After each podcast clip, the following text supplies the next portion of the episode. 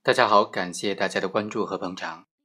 我们知道，在中国呢，这个上访是一种非常普遍的现象。很多的人都认为，尤其是这些长期的上访户啊，他们都认为信法不如信访，就是说不要相信法律，直接就上访就可以了。希望有一个青天大老爷能够为他们主持公道，能够维护他们的权益。所以啊，在司法实践当中，有很多很多这些败诉的当事人，或者即使是胜诉的当事人，他们对于这个判决的结果仍然不满意，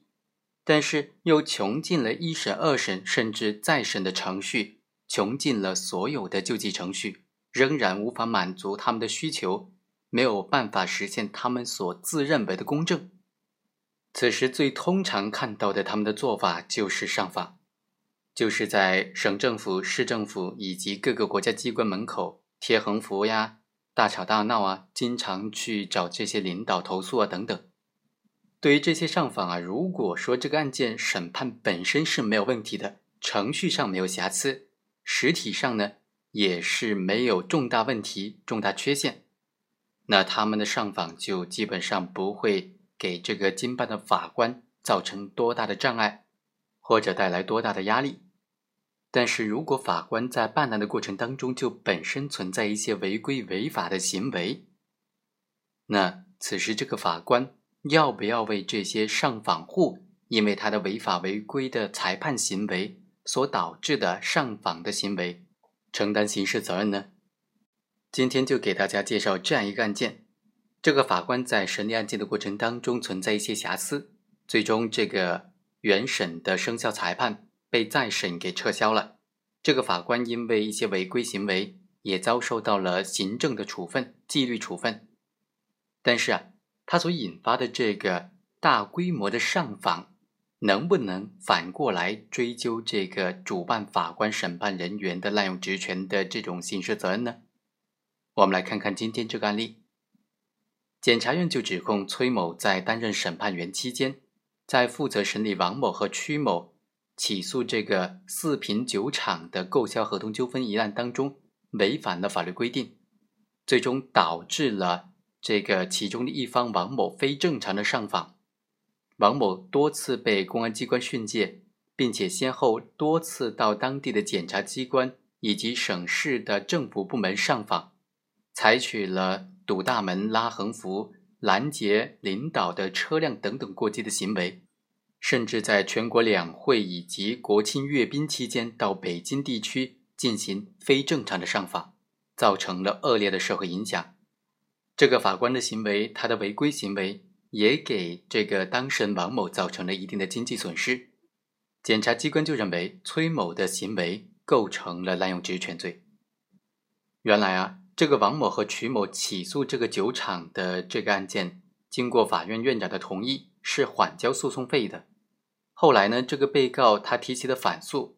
这个主审的法官崔某就经过开庭审理，在审理的过程当中，催当事人限期缴纳诉讼费，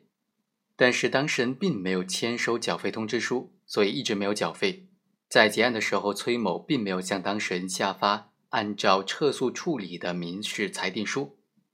之后啊，这个法官又对这个案件进行审理，并且做出了判决，做出了生效判决，并且下发出去了，签发了。反正这个崔某啊，在办案过程当中就有各种违反程序的规定，最终呢，经过再审，这个生效判决被撤销了，他也因此受到了行政处分。对于检察机关指控的他这个行为构成滥用职权罪，他自己认为是无辜的，他并不构成这个犯罪。他顶多是在裁判过程当中有一些程序上的违法行为，但并没有最终的导致了特别严重的影响。他自己也受到了应有的行政处分和降级的处理。他的裁判行为和上访人之间的上访行为之间并没有直接的因果关系，他不应该为此承担刑事责任，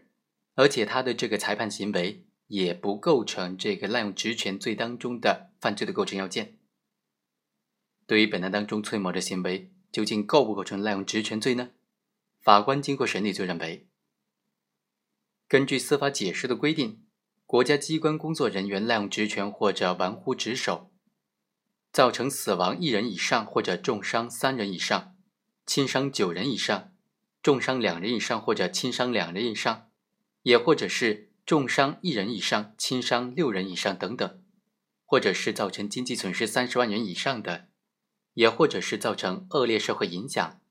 导致公共财产、国家和人民的利益遭受重大损失的，就构成滥用职权罪了。根据这个司法解释的规定呢，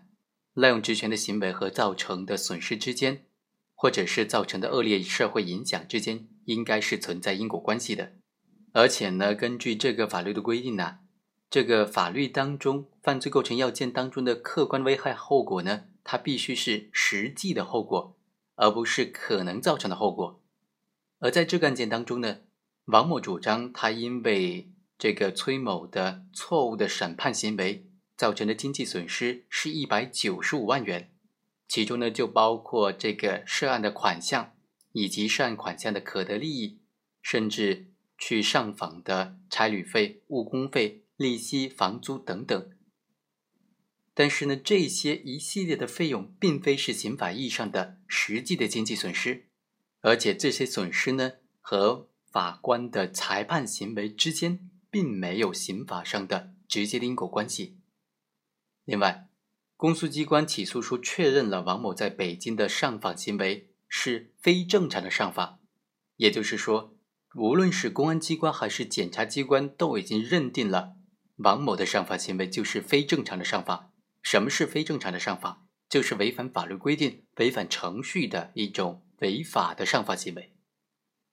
王某并没有经过有关部门通过合理合法的程序来进行上访，或者。进行情况的反映，而是没有经过相关部门的批准，没有经过有关部门的渠道来越级上访，